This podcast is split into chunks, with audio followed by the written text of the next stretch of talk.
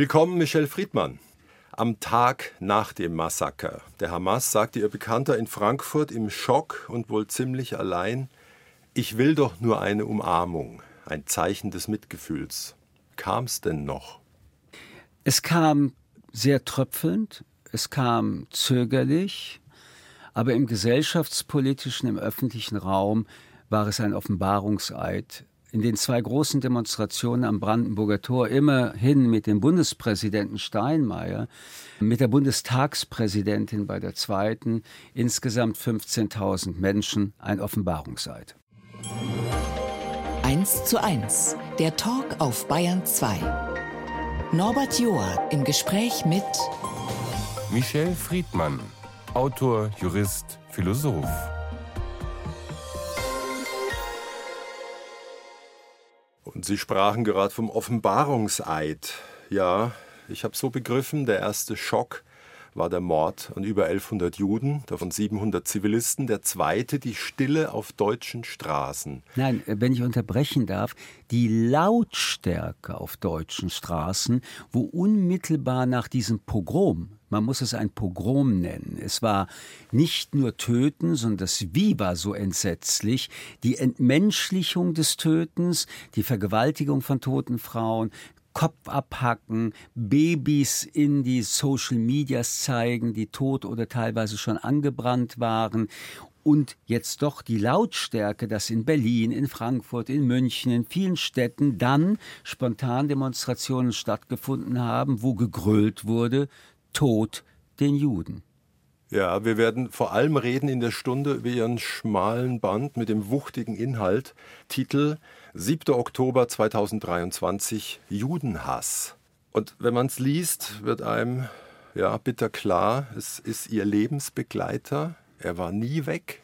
Er war nie weg. Wie konnte er auch weg sein, wenn im Jahre 1945 zwar Deutschland von den Nazis befreit wurde und die ganze Welt, aber dieselben Nazis sich dann in die Bundesrepublik Deutschland und in diese Demokratie sofort wieder eingeschlichen haben und das auch in wichtigen Funktionen. Und was für die jüdische Gemeinde eine Grundlage war, dann doch hier, wenn es auch nur wenige waren, ein Leben wieder zu beginnen, war doch das Versprechen auch der ersten Regierung, also der Großeltern Konrad Adenauers, dass sie gesagt haben, Juden in Deutschland werden in Zukunft immer ein sicheres Leben führen. Ich kann nur sagen, versprochen, gebrochen. Sie haben gesagt, nie wieder, ich kann nur sagen, versprochen, gebrochen. Seit der 50er Jahreszeit bis heute haben Juden die Erfahrung, dass der Judenhass in der breiten Bevölkerung nicht aufgehört hat. Wie denn? Er ist ein struktureller, aber dass auch Anschläge stattgefunden haben, dass rechtsradikale Parteien wie die NPD Zulauf hatten oder die Republikaner. Und dann kommt ihre Generation, der um die 60-Jährigen, also die Kinder dieser Menschen, die in der Nazizeit schon gelebt und gewirkt haben. Und auch sie haben dann versprochen, jüdisches Leben in Deutschland ist sicher.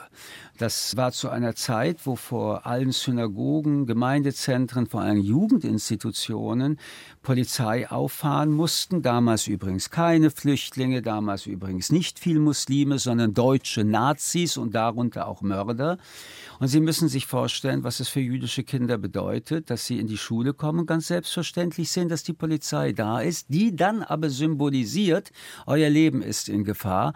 Aber unabhängig von dieser Sicherheitsmaßnahme kann man nur sagen, auch jetzt ist jüdisches Leben nicht gesichert, von der Lebensqualität gar nicht die Rede. Jetzt wurde dann in den letzten Jahren immer gesagt, während den Anfängen, wir sind mittendrin, versprochen, gebrochen. Ja, und der Hauptpunkt, den Sie machen, Sie sagen, das Massaker ist entsetzlich, nicht weil wir Juden sind, sondern weil wir Menschen sind. Das ist eine ganz entscheidende Frage. Ich will gar nicht Solidarität mit den jüdischen Gemeinden. Ich möchte überhaupt keine Solidarität mit, weil das ist ein Wir und Ihr. Solange wir nicht begreifen, dass der Hass, egal welche Gruppe sie trifft, in Wirklichkeit keine Gruppen trifft, sondern am Ende sind es ja Menschen, jüdische Menschen, schwarze Menschen, Menschen mit Behinderung, all das ist ja Menschen und dass unsere Demokratie darauf basiert, dass jeder Mensch jeden zu schützen hat. Braucht halt auch den Impuls, sich zu zeigen, Haltung zu zeigen, ein Einsehen zu haben, warum es sinnvoll sein könnte, rauszugehen. Ich habe noch einen Bekannten im Ohr, der meinte, ja, natürlich alles furchtbar, aber nach den 3000 Toten im World Trade Center bin ich auch nicht auf die Straße, ist halt von mir persönlich aus zu weit weg. Das ist der eine Bekannte. Ich erinnere mich aber, dass in der Bundesrepublik Deutschland sowohl nach 9-11 als übrigens auch Charlie Hebdo in Paris Hunderttausende Menschen aus Solidarität, also aus Mitgefühl, aus Empathie und weil sie wussten, dass so ein Anschlag auch in Berlin oder in München hätte stattfinden können, aus Menschlichkeit auf die Straße gegangen sind. Sie sind auf die Straße übrigens gegangen, als die Ukraine völkerrechtswidrig angegriffen wurden. Immer wieder gab es große Demonstrationen. Menschen haben die Fahne rausgehängt. Menschen haben Menschen aufgenommen. Oder Übrig, für iranische Frauen. Für mutige iranische Frauen. Ich war selbst auf vielen Demonstrationen mit vielen, vielen Menschen. Nur bei den Juden, da scheint das mit der Empathie schwer zu klappen.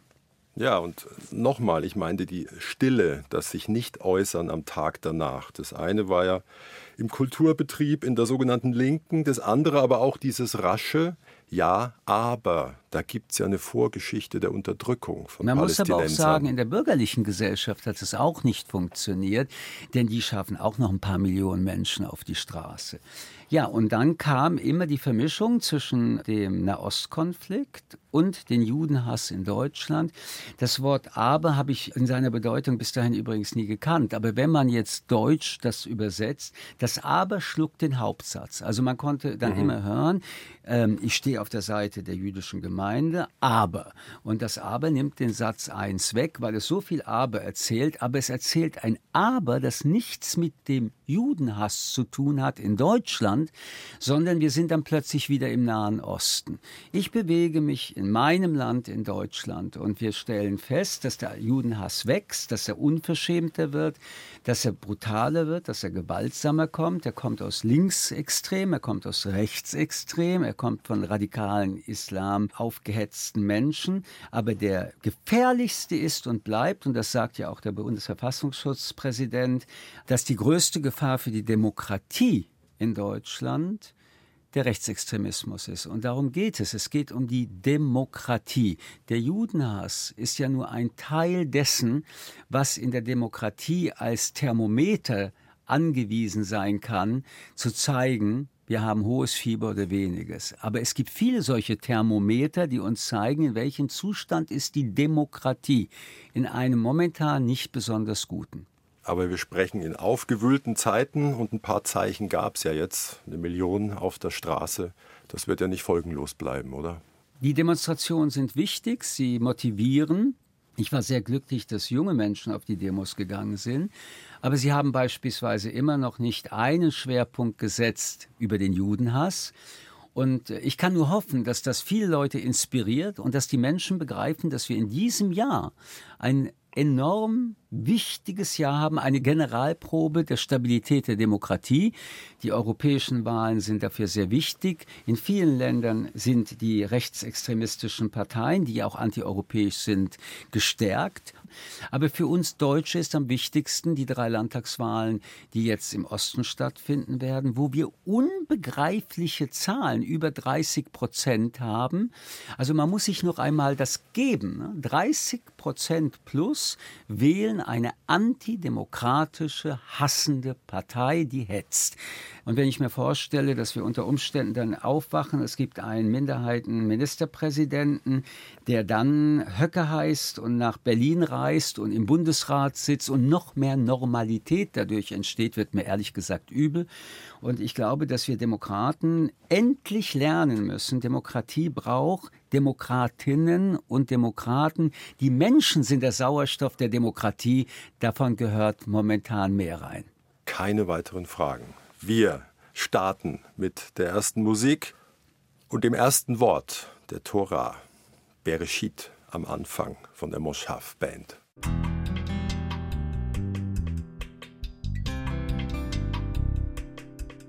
בראשית ברא אלוהים את השמיים, את השמיים ואת הארץ.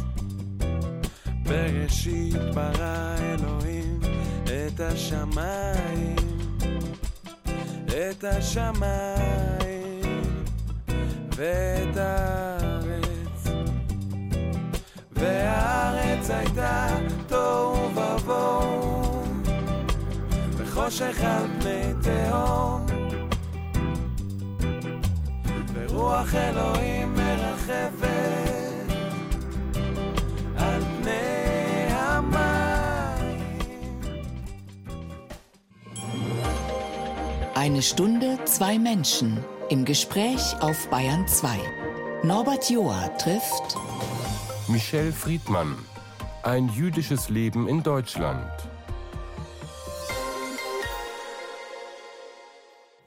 Und er sitzt mir gegenüber. Publizist und einst Vize im Zentralrat der Juden und schrieb eine geradezu lyrische Autobiografie mit dem Titel Fremd. Ich zitiere: Eine Mutter, gejagt von Gespenstern, ein Vater, vollgestopft mit Schatten, und trotzdem gab es Liebe. Dieser beiden Auschwitz-Überlebenden, war es eine heillose oder heilende Liebe? Weder noch. Es war eine Liebe von zwei Menschen, die traumatisiert waren. Eine Mutter, die äh, permanent Kopfschmerzen hatte und, wie ich heute sagen würde, bestimmt auch depressiv war. Eltern, die das Kind brauchten, um zu überleben, die Lust und das Leben eines jungen Menschen, um sich aufrecht zu erhalten, um einen Sinn des Lebens zu haben. Eigentlich falsch rum. Völlig falsch rum, denn normalerweise müssen die Eltern das den Kindern geben, aber falsch rum heißt nicht, dass es im Leben dann nicht doch stattfindet. Die verwundeten Eltern, äh, nicht nur jüdische Eltern, sondern auch, ich bin überzeugt, von Flüchtlingen, traumatisierte Eltern, die Kinder werden ihrem Leben viel zu wichtig. Sie sind eigentlich immer der Sinn und der Zweck des Lebens. Aber es gab bei all dem, wie auch immer diese Liebe war, ein Prinzip, wenn immer du etwas brauchst, es sind zwei Menschen da, die alles für dich tun werden. Und die dich vom Herzen lieben, dass sie mich nicht so lieben konnten, wie ich es mir gewünscht hätte und dass, weil sie mich nicht so geliebt haben, mir das sehr viele Neurosen und Traumatisierungen mitgeschenkt hat. Das ist das Leben. Aber lieber so als gar nicht geliebt, finde ich immer noch. Und dazu ein paar unverständliche Lebensentscheidungen aus Sicht des Kindes. Februar 1956 sind sie in Paris geboren und mit neun geht's samt Familie nach Frankfurt. Der Vater im Pelzhandel. Warum ins Land der Mörder? Haben Sie diesen Satz gedacht oder auch ausgesprochen? Ich habe ihn auch ausgesprochen. Wir hatten sehr viel Diskussion, auch Streit darüber. Ich war strikt dagegen, weil in diesem Land der Mörder meiner Eltern weiter beleidigt wurden. In Wirklichkeit war es auch noch bis weit in den 60er, 70er Jahren möglich, Judenwitze zu machen, Juden auch zu beschimpfen oder Juden direkt anzusprechen und zu sagen, so, na, habt ihr jetzt endlich genug Geld von uns Deutschen bekommen, Wiedergutmachungsgelder. Also die Stereotypisierung lief immer weiter. Und ich habe mich gefragt, warum müssen wir uns das eigentlich geben? Und darauf gab es eben wie oft bei Lebensentscheidungen keine wirkliche Antwort. Ich persönlich wäre lieber in Paris geblieben, aber ich war noch zu jung, um wirksam zu streiten. Was wirklich auch haften geblieben ist, eine von vielen Stellen im Buch, sie waren kaum eingeladen bei Eltern der Schulkameraden, weil im Grund der bitterböse Satz im Raum hing, die Deutschen werden den Juden Auschwitz nie verzeihen. Also mehr schlechtes Gewissen als ihre Anwesenheit gab es dann gar Nein, nicht. es gab ja noch etwas anderes, da die Eltern mit den Schulfreunden von mir nie sprachen.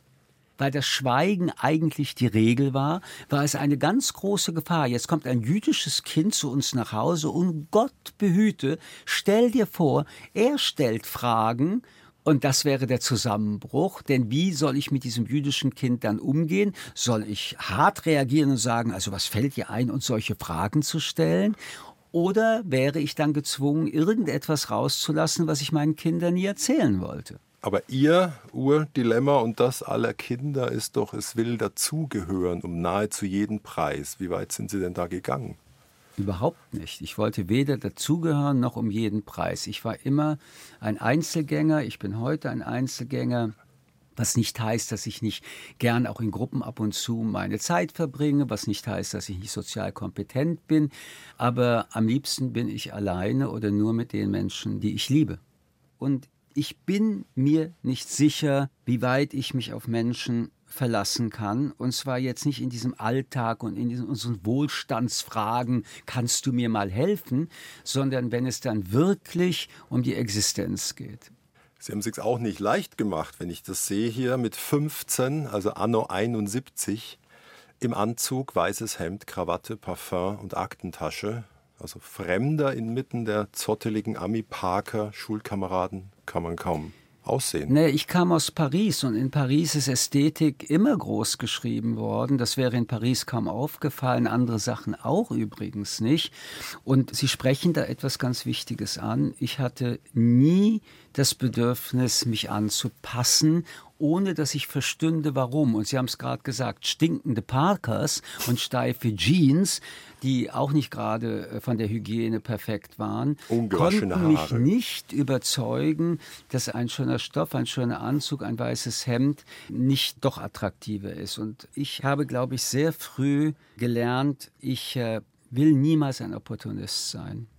Und Sie haben einen Auftrag vom Papa verinnerlicht, der zu ihnen sagte, du hast nur eine Chance, lerne. Sie können dir alles nehmen, nur nicht das, was du im Kopf hast. Heißt es in Umkehrung auch, sich beweisen als Lebensauftrag? Ich glaube, dass man jedem Menschen wünschen müsste, und das ist das, was mich in Deutschland so wütend macht, wenn ich unser Schulsystem sehe. Vor allen Dingen das Schulsystem, wo Herkunft denn doch immer noch die entscheidende Rolle ist. Ich glaube, es gibt kein Mensch, gerade Kinder, die nicht voller Neugierde sind. Und wenn man ihnen das pädagogisch so darstellt und vermittelt, dass sie ihre Freude behalten, nicht alles, aber alles, alles über diese Welt wissen wollen. Und je mehr wir wissen, desto mehr können wir denken. Je mehr wir denken können, desto mehr können wir reflektieren. Und je mehr mehr wir reflektieren können, desto mehr haben wir die Chance, das Wunder des Denkens und der Welt ein Stück mehr zu begreifen. Ein ganz kleines Stück, aber was für ein Moment, wenn man lernt und sieht, wow, ich habe irgendetwas verstanden. Und sich auch einen Platz an der Spitze erarbeiten. Also wenn ich das so sehe, Schülersprecher, Sie müssen auch gemocht, geschätzt worden sein. Nein, ich muss trotz, nein, das sind, da würde ich anders sagen. Also gemocht haben mich einige Klassenkameraden, aber natürlich war ich die Provokation per se mit meiner Kleidung. Sie haben es gesagt, aber nicht nur damit. Ich wurde respektiert. Also ich wurde trotz des Anzuges gewählt, weil sie wussten, ich werde in der Lage sein, mich eben nicht angebiedert mit dem Direktor, um die Dinge, die uns wichtig waren, zu streiten. Das habe ich bis heute so gehalten. Streiten kann eine Lust sein. Streiten ist eine Lust, wenn gestritten wird. Das heißt, einige Grundbedingungen sind die Anerkennung der Gesprächspartner, ist die Neugierde, der eigene Zweifel, das Unverzichtbare ist das Argument und nicht die Meinung, weil das Argument und das Gegenargument, das ist der Ping-Pong des Kopfes und der Fragen, um die es geht. Und am Ende auch nicht Recht haben wollen. Ich gehe selten in eine Diskussion rein, wo ich Recht haben will, weil ich dann auch nicht gut zuhören kann.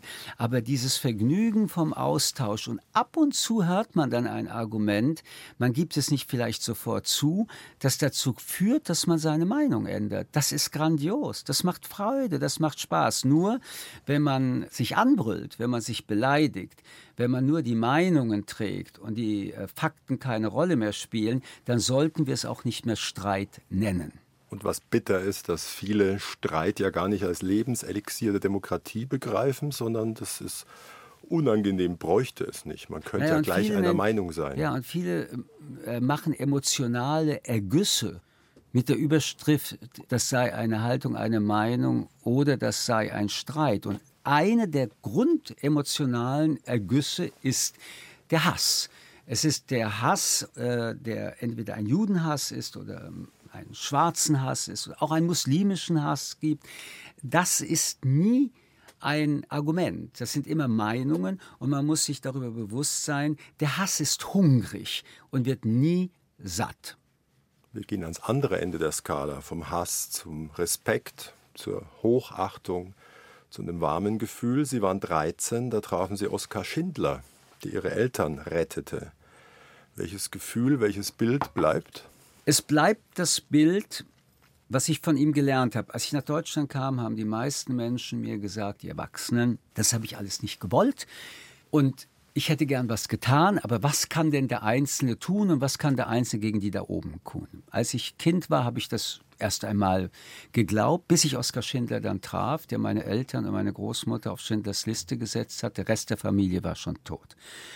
Und er war doch eigentlich der lebendige Beweis, dass dieser Satz nicht stimmt, dass das ein Ausdruck von Feigheit ist. Denn Oskar Schindler hat ja was getan, auch gegen die da oben und hat tausend Menschen gerettet. Man musste nicht jetzt so etwas Großartiges tun, aber man hat immer etwas tun können. Und ich habe diesen Haken in meinem, in meiner Seele, da ich nicht sagen kann, was kann der Einzelne tun und gegen die da oben, weil ich weiß, dass man tun kann. Das hat mir Oskar Schindler auf ewig eingebrannt, kann ich leider nicht aufhören, mich einzumischen. Und er war ein guter Grund, hier zu sein, in diesem Land. Und doch war es natürlich so belastet, dass sie mit 18 überlegt haben, verständlicherweise nach New York zu gehen. Es wäre natürlich schon eine Art ja, ja, man muss doch nicht jüdisch sein. Man gewesen. muss ja nicht jüdisch sein, um sich diese Stadt New York antun zu wollen. Auf Columbia studieren wollte. Ich hatte einen Studienplatz, weil ich dort eigentlich nach meiner Fantasie danach Chefredakteur der New York Times geworden wäre und ein wichtiger Philosophieprofessor. Sie müssen einem 18-Jährigen zu billigen Größen wahnsinnig Aber zu sein. Aber da gibt es zwei jüdische Eltern. Ja, und es gibt zwei jüdische Eltern, die den Holocaust überlebt haben. Das muss man und hinzufügen. Was sagte die Mutter zu dem Plan? Naja, als ich das alles sagte, schaute sie mich kurz an und fragte, du willst gehen, willst du uns umbringen? Und hat damit eigentlich ausgedrückt, was wir alle wissen, ohne dich ist der Sauerstoff zu dünn, damit wir leben. Eine Riesenlast. Liebe und Last. Eigentlich unverzeihlich. Eltern dürfen das nicht. Festhalten. Bayern 2, 1 zu 1 der Talk und mir gegenüber ist Michel Friedmann der einst ein blendendes Abitur hingelegt hat, dann Medizinstudium begonnen auf Vaters Wunsch und dann am Physikum gescheitert. Bei ihrem Vermögen ist es seltsam. Naja, der Wunsch des Vaters war berechtigt. Es ging gar nicht um das Studium an sich, sondern seine Argumentation, wenn du Arzt bist, kannst du jederzeit pflichten und in jedes Land, wo du kommst, wirst du wieder einen Anfang haben. Ob du gleich Arzt bist oder erst wieder Pfleger und du musst irgendwelche Examen zu Ende schreiben, aber du bist in der Lage, international zu arbeiten. Der Koffer war immer in Gedanken. Bei irgendwo. meinem Vater, bei meiner Mutter waren die Koffer gepackt. Ich erinnere mich, ein Koffer hatte einen doppelten Boden und da waren 20 diese Münzen aus Südafrika drinnen. Rand. Und Rand. Und meine Eltern waren immer auf dem Sprung. Und bei mir war aber H2O nie Wasser. Und es war sehr mühselig. Ich bin eher geisteswissenschaftlich gewesen und nicht naturwissenschaftlich. Und es war sehr mühselig. Und ich wollte der Falle entgehen und bin dann, ich glaube, bewusst durchgefallen. Aber golden ging es weiter. Jura mit Prädikat, mit 27 in die CDU, dort mit 38 im Bundesvorstand. Zwei Jahre. Ja, obwohl sie nicht mit Kanzler Kohl konnten. Ja, Jetzt deswegen ich, nur zwei Jahre. Ja. Er war ja bei Kriegsende 15 und hat diesen Satz geprägt von der Gnade der späten Geburt, die einen davor bewahrte, schuldig zu werden in der NS-Zeit. Wie stehen Sie dazu? Also, wenn man das mit Abstand nochmal hört, ist das Wort Gnade furchtbar. Aber die Idee, die dahinter steckt, nämlich, dass die dann nach dem Krieg Geborenen sich die Frage stellen mussten, war es für mich dann doch ein guter Zufall, nach diesem Krieg geboren zu sein? Oder wenn ich in diesem Krieg geboren worden wäre, wäre ich nicht Soldat geworden und aber auch Nazi? Dass man sich diese Frage als Demokrat stellt, ich glaube, das ist legitim. Ich will zu Kohl auch nur sagen, Kohl war für mich äh, der größte Europäer, den wir hatten und er war dann doch auch der entscheidende Mann, für mich eine existenzielle Frage zu stellen, ob ich in Deutschland bleiben kann. Das war der NATO-Doppelbeschluss. Helmut Schmidt, damals Kanzler, wollte ihn, seine SPD wollte ihn nicht. Daraufhin musste Schmidt gehen und Kohl ist gekommen. Was mich nur kurz verwundert hat, Sie haben als CDUler einst Seehofer attackiert für dessen Satz, der Islam gehört nicht zu Deutschland. Ich habe erstens nicht nur ihn attackiert, ich habe Roland Koch attackiert, ich habe sehr viele Menschen in der CDU attackiert. Aber natürlich gehört der Islam zu Deutschland, wie das Judentum zu Deutschland gehört, wie wahrscheinlich auch Buddhisten zu Deutschland gehören, wenn viele hier leben. All das ist Deutschland. Denn die Menschen, die hier leben, legal leben, der Großteil mit deutschem Pass und Staatsbürgerschaft, das alles ist Deutschland. Stellen Sie sich doch mal den Satz vor, das Judentum gehört nicht zu Deutschland oder das Christentum, das sind alles Absurditäten. Und niemand hat das Recht, niemand hat die Vollmacht, so etwas überhaupt zu formulieren. Wenn man Ihren Werdegang kennt und Ihre geistliche Brillanz auch und das, was Sie darstellen, dann hält man kurz inne in Ihrem Buch, in der Autobiografie. Sie sind 40, da stirbt die Mutter, Monate später der Vater und Sie geraten existenziell ins Wanken. Und Sie waren schon wer und man meint mit 40 so weit gefestigt. Aber es gibt die Szene, wo sie drauf und dran sind, ins, ins Grab zu fallen bei der zweiten Beerdigung. Ich wollte nach dem Tod meiner Eltern sterben. Der Lebensauftrag war erfüllt, einen anderen kannte ich nicht. Und äh, ich war nach deren Tod todtraurig bis hin zu einer schweren Depression. Ich war allein, die Welt war nicht eine gute und die Vorstellung, die Welt zu verlassen, war nicht mehr nur abstrakt. Und drumherum, the show must go on. Sie waren ja zeitweise ein Politmedienstar. Ich habe einige Ausgaben gesehen. Vorsicht Friedmann. Intensiv Talk bis hin manches Mal zur Demontage auf hohem Niveau. Der Spiegel schrieb einst das Sympathische an Friedmann, dass er gar nicht erst versucht, sympathisch zu wirken. Ich war kein Politikmedienstar, sondern ich habe einen Beruf ausgeübt, nämlich gastgebender Gast bei einer Sendung zu sein, in der Politiker und Politikerinnen Rechenschaft abzulegen haben. kein es, Harmonieplausch. Nein, ich, es kann kein Harmonieplausch sein. Meine Aufgabe, wie ich sie verstand, und es gibt ja ein Bouquet von vielen Sendungen und jeder Gastgeber macht das anders. Mein Verständnis war es, dass Politiker Rechenschaftspflichten haben. Sie sind verantwortlich für Millionen Menschen und Schicksale. Und wenn Sie so wollen, mir wurde ja oft Respektlosigkeit in meiner Frageart vorgeworfen. Ich sage, Frage, aber umgekehrt, es ist respektlos, auf eine Frage nicht zu antworten. Und dann hatte ich dann schon ausreichend Kraft, und es hat mich aber Kraft gekostet, denn das sind mächtige Menschen, so lange weiter und nachzufragen, bis entweder eine Antwort kam, die man als solche bezeichnen kann, oder dass die Zuschauer gemerkt haben, da ist nichts. Hm. Und das finde ich ist journalistische Aufgabe, wenn man mit Berufspolitikern arbeitet meine journalistische Aufgabe ist jetzt, mich dem Sommer 2003 zu nähern. Welches Wort trifft's denn? Karriereende, Absturz, Unglück? Ich würde sagen Unglück. Bayern 2, 1 zu 1 der Talk und mir gegenüber Michel Friedmann, einst Vize im Zentralrat der Juden, Herausgeber der Jüdischen Allgemeinen, Präsident des Europäischen Jüdischen Kongresses, bekannt im Fernsehen als Talkmeister. Und dann der Sommer 2003. Wir halten es kurz.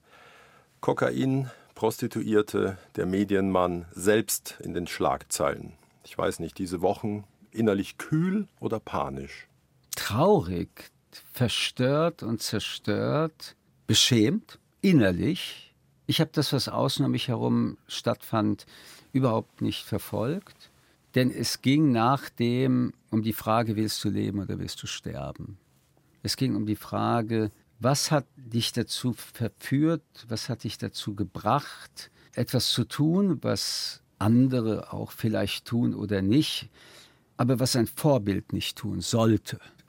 Es war falsch, im Sinne eines äh, Menschen, den Menschen vertraut haben und bin von allen Ämtern und nicht nur Ämtern zurückgetreten. Alle ich habe auch die Sendungen eingestellt. Ich bin mir gar nicht sicher, ob das zwingend war.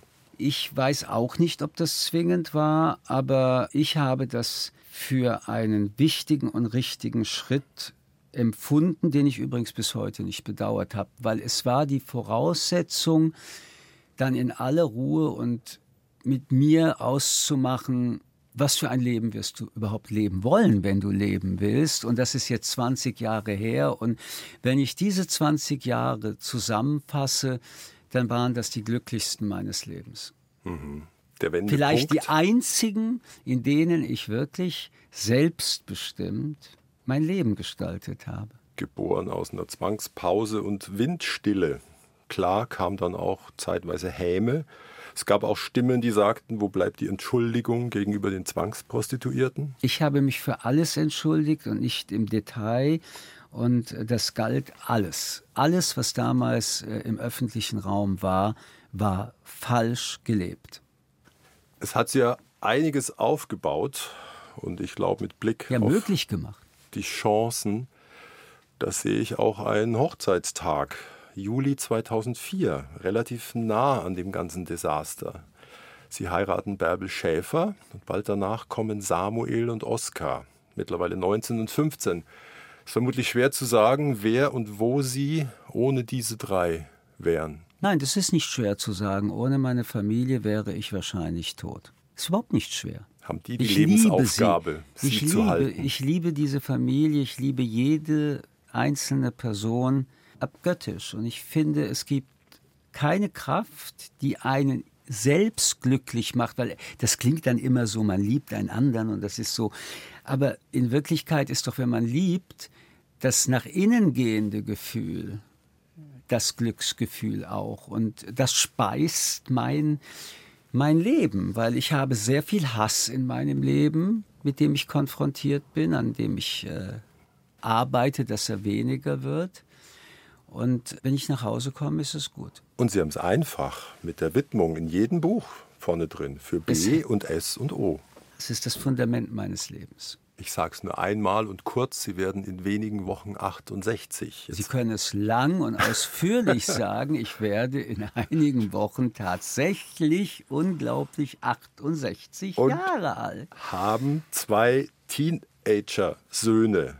Halten die einen dann jung oder lassen sie einen alt aussehen? Ach, äh, wissen Sie, man hat viele tröstende Metaphern und Bilder, wenn man äh, darüber redet. Ich hatte nie vorher Kinder, ich war nie vorher verheiratet, ich hatte Angst vor einer Familie, weil für mich Familie mit dem Tod verküppelt war.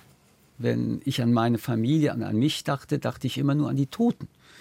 Und ich wollte keine Kinder, weil ich Angst hatte, dass sie dann auch sterben könnten. Und das habe ich überwunden, dank meiner Frau. Ich weiß nicht, ob sie mich jung halten, aber sie halten mich auf dem Laufenden dessen, was diese Generation denkt, lebt, fühlt, macht. Und sie helfen mir übrigens jedes Mal, wenn ich ein Problem mit meinem iPhone habe und lösen das in wenigen Sekunden. Aber ich habe zwei Menschen am Tisch, die auch sehr politisch denken, die wach sind. Und wir können uns unterhalten und ich nehme sie sehr ernst und dadurch bin ich beschenkt. Und ansonsten liebe ich sie einfach. Aber loslassen nicht vergessen. Die Kinder werden mit Loslassen erzogen. Das hatte ich mir versprochen. Wenn, dann werden sie genau das Gegenteil erleben, was ich erlebt habe, denn das, was ich erlebt habe, war falsch. Wir müssen unsere Kinder ziehen lassen und ihnen aber immer dabei sagen, wenn eine Feder dir wehtut oder ein Flügel, ruf an. Und so klar und analytisch sie daherkommen, die beiden werden mit genug Kuschelerinnerungen davonziehen. Sie werden immer das Gefühl haben, geliebt zu sein und respektiert zu sein. Wir haben das, als sie Kinder waren, Knutschattacken genannt. Ich hatte immer mich dann hingelegt vor der Schule auf dem Teppich und habe gesagt, ähm, die Tankstelle ist offen und das hieß Knutschen. Und wir haben, als sie klein waren, das ist eben das Schöne in dieser Erinnerung, kamen sie wirklich von links und von rechts und wir haben geküsst und uns wirklich Kraft gegeben und dann sind sie in die Schule gegangen und auch jetzt, auch wenn man erwachsen ist, ist das das Schöne, Kinder kommen dann doch manchmal zurück und man spürt, sie wollen umarmt werden, sie wollen geküsst werden. Abgesehen davon frage ich 15. eh nicht. Jährige. Ja, warum denn nicht? Das ist das große Geschenk. Also ich glaube, wenn Eltern überhaupt etwas mitgeben können, dann ist es Liebe und Respekt, Urvertrauen und den Rest, den werden sie dann bewältigen. Jetzt möchte ich nur noch schöne Musik hören. Von Donata aus Berlin. Winter Solstice. Wintersonnenwende. About a year ago, you took down my soul, calling it true love. Mhm. I was far from home, far from all I'd known, lonely and more than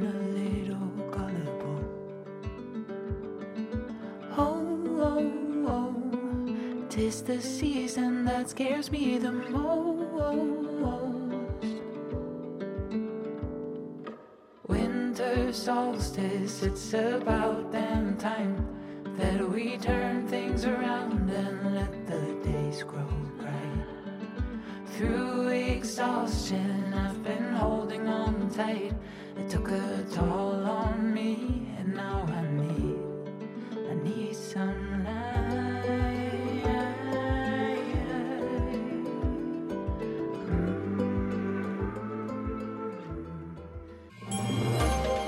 Zu Gast bei Norbert Joa.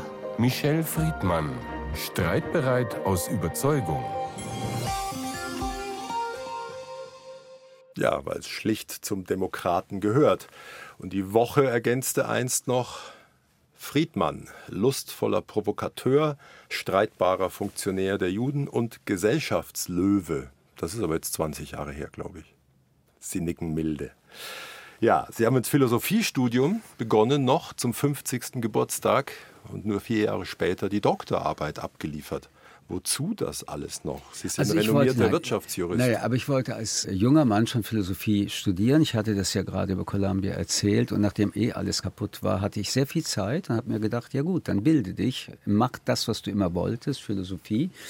Und äh, das hat mir sehr viel Freude gemacht und hat mir übrigens dann in den Jahren danach äh, Leben und Berufsoptionen eröffnet, von denen ich nie geträumt hätte, die mich aber erfüllen und die andere Menschen erfüllen. Ich arbeite im Berliner Ensemble und habe dort eine Gesprächsreihe, 90 Minuten, ein Thema, immer ausverkauft im großen Saal. Man kann nämlich lange Gespräche führen, man kann Begriffe dekonstruieren und ich sage dann doch aus der Erfahrung heraus, nicht nur von dort, wir unterfordern oft Menschen. Das stelle ich immer wieder fest. Ja, es gibt RTL 27, aber es gibt auch viele Menschen, die gerne das Ernsthafte, das Nachdenkliche konsumieren und übrigens gibt es wahrscheinlich Menschen, die sowohl RTL 27 als auch das Ernsthafte konsumieren und wer 90, teilweise auch noch mehr Minuten es aushält, wie zwei Menschen auf einer Bühne miteinander diskutieren über Worte wie Gott oder Vertrauen oder mit Thea Dorn mache ich das nächste Woche im BE über die Scham. Das äh, zeigt mir und gibt mir Hoffnung, dass es doch sehr viele Menschen gibt, die das genießen können. Wir bieten davon zu wenig an, übrigens auch im öffentlich-rechtlichen Rundfunk viel zu wenig. Und wenn wir aber Menschen unterfordern, dürfen wir uns nicht gleichzeitig wünschen oder beklagen gar, äh, dass wir eine bewusste Gesellschaft haben wollen. Sie haben es gerade gemerkt, ich habe Sie nicht unterbrochen beim öffentlich-rechtlichen. Das hätten sie auch nicht tun brauchen, denn wir wissen es doch alle. Und in diese Zeit, in die bewegte und auch in die Lust auf Neues passen gut hinein Thesenbücher von Ihnen. Eines lautet Schlaraffenland abgebrannt.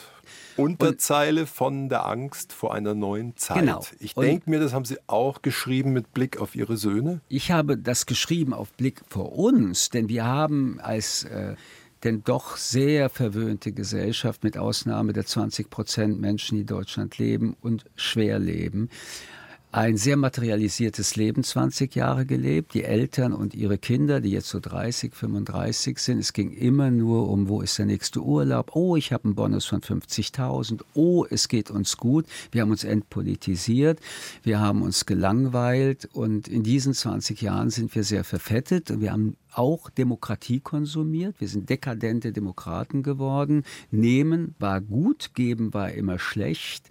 Und damit meine ich nicht nur die Steuern. Wir haben uns wenig engagiert. Das Ehrenamt ist das Einzige, was noch da ist. Aber die Menschen sind nicht mehr in politische Ehrenämter gegangen. So, und jetzt sind alle erschrocken, dass die Welt dann doch kein Schlaraffenland ist. Und jetzt stehen große Veränderungen an. Die Frage ist nur, ob ähnlich wie bei Egmont uns nur bleibt, ein paar Millimeter diesen dahinjagenden Wagen ein bisschen zu steuern oder ob wir es in die Hand nehmen können. Also- die Grundfrage ist ja, wer will denn überhaupt Veränderung? Also wenn wir es nicht in die Hand nehmen, wird Deutschland ein unbedeutendes Land, das auch keine Wirtschaftsgröße mehr haben wird. Das gilt für viele europäische Länder übrigens. Aber meine größte Sorge ist, dass die Demokratie mit zerbröselt.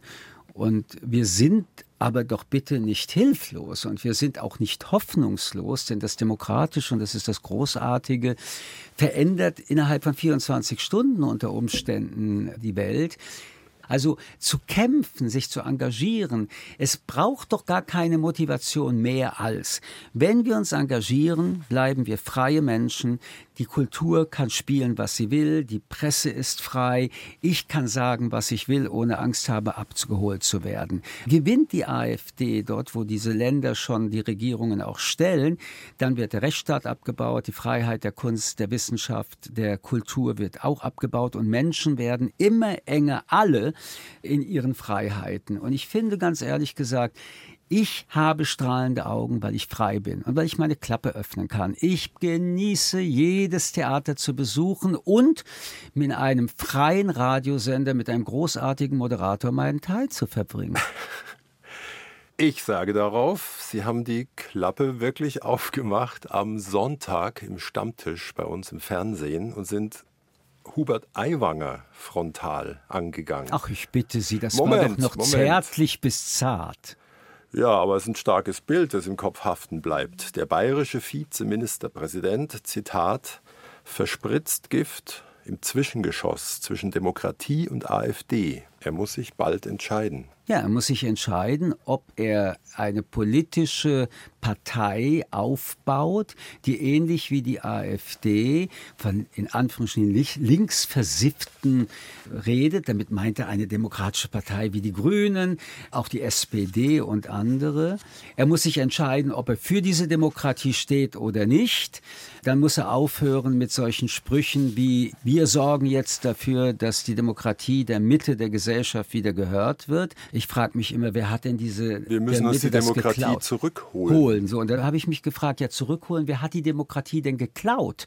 Also wenn man nur ein bisschen nachdenkt, über was er redet, dann ist es auch, sagen wir mal, von der Logik auch mittelmäßig. Jetzt ist das Aber- vorgestern gefallen, Ihr Bild. Gab es irgendein Echo? Es von gibt seiner viele Seite? Echo von, seiner, seiner. Partei noch nicht. Die wissen auch, dass sie darauf schwer antworten können. Denn äh, ich komme nochmal darauf zurück. Dieses Zwischengeschoss ist ja etwas, womit er sich dann immer wieder schützt. Dann sagt er, also ich lasse mir das doch nicht bieten und ich habe das doch gar nicht so gemeint. Das muss man ja noch sagen dürfen. Ja, wobei man dazu nur sagen kann, alle können alles sagen und er hat ja auch gerade wieder was gesagt und deswegen ist diese Behauptung nicht mehr auszuhalten und wir sollten sie fallen lassen. Und deswegen habe ich dieses Buch jetzt geschrieben und sehr auch spontan geschrieben. Der Judenhass ist das Thermometer von der Demokratie. Der Judenhass ist gestiegen, das Thermometer auch, und deswegen sollten wir uns über die Frage, dass Menschen, die Juden sind, frei, unverschämter, gewalttätiger bedroht sind, uns die Frage stellen, wo steht die Demokratie? Und ich würde jetzt gern die Sendung schließen und Verzicht auf Fragen und Antworten mit dem letzten Kapitel in Ihrem Buch. Es ist nicht mal eine halbe Seite. Und es hat als Überschrift Brief an meine Söhne aus eben diesem neuen Buch Judenhass. Sie werden versuchen, euch einzuschüchtern. Sie werden versuchen, euch ihre Verachtung ins Gesicht zu brüllen. Sie werden versuchen, Gewalt auszuüben. Denkt daran, Hass ist grenzenlos, aber nichts von dem, was die Hassenden über euch sagen werden, ist wahr oder hat irgendetwas mit euch zu tun. Diejenigen, die sagen, dass ihr ein Problem seid, sind das Problem. Befreit euch von den Unglücklichen, die glauben, sie könnten glücklich werden, weil sie andere Menschen hassen. Hasst nicht niemanden. Denkt daran, dass das Gegenteil von Hass Respekt ist und kämpft dafür. Kämpft für euch selbst. Ich wünsche euch ein glückliches Leben und geht euren Weg. Vor allem seid, wer ihr seid. Lebt euer Leben und feiert es. Danke, Michel Friedmann. Danke Ihnen. Unser Gespräch finden Sie jederzeit in der ARD Audiothek und dort auch den Podcast, der hier bittergut passt, Lost in Nahost mit Experten und Korrespondentinnen aus der Region.